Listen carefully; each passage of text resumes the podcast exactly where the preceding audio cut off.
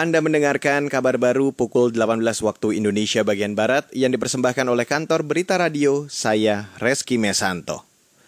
Komisi Pemberantasan Korupsi atau KPK menyebloskan bekas Sekretaris Mahkamah Agung Nur Hadi ke rutan tahanan KPK. Nur Hadi ditangkap bersama menantunya pada Senin malam kemarin setelah menjadi buronan sejak 13 Februari lalu.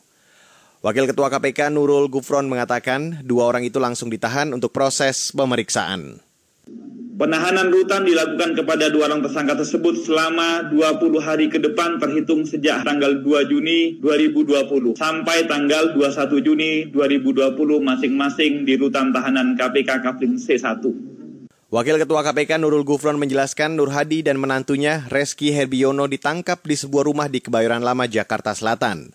Penyidik KPK terpaksa membongkar paksa rumah itu karena tersangka enggan keluar.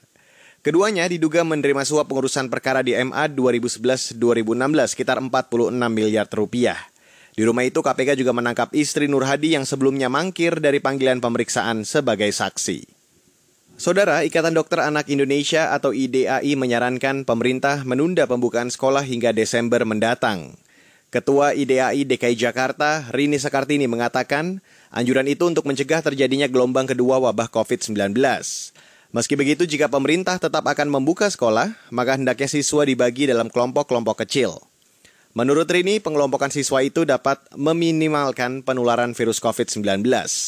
Kelompok kecil juga akan memudahkan penelusuran jika ada yang terinfeksi COVID-19. Dan satu lagi yang ada wacana juga mungkin kalaupun ke sekolah, mereka berkumpul sama teman yang itu-itu saja. Tapi, tapi prakteknya mungkin agak sulit ya. Jadi misalnya uh, dibuat klaster kelompok uh, kelasnya satu kelas 20. Jadi dia ketemunya sama 20 anak itu, makannya bareng-bareng sama itu aja, bermainnya sama itu gitu. Supaya kalau ada kasus, tracingnya gampang gitu. Lebih mudah daripada kalau dia terlalu mobile kan bisa seluruh anak dia harus di tracing kan gitu. Ketua Ikatan Dokter Anak Indonesia atau IDAI DKI Jakarta, Rini Sekartini menambahkan, meski anak-anak dan orang tua sudah dihimbau untuk mengikuti protokol kesehatan, dikhawatirkan saat masuk sekolah banyak anak menjadi orang tanpa gejala atau OTG dan berpotensi menularkan virus ke orang lain. Selain itu, ia juga khawatir dengan akses transportasi di mana tidak semua anak memiliki transportasi pribadi, sehingga ancaman untuk menjadi OTG atau terinfeksi COVID-19 pun meningkat.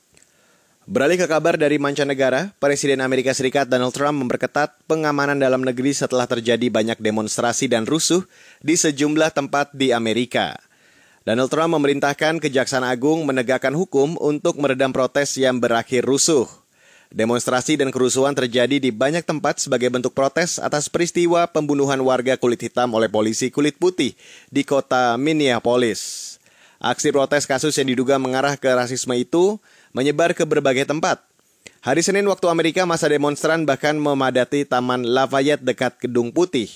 Sementara itu, empat puluhan kota di Amerika memberlakukan jam malam, termasuk ibu kota Washington DC dan kota Minneapolis, tempat kasus pembunuhan terjadi. Pemerintah Amerika juga mengerahkan pasukan Garda Nasional di belasan negara bagian. Demikian kabar baru KBR, saya Reski Mesanto.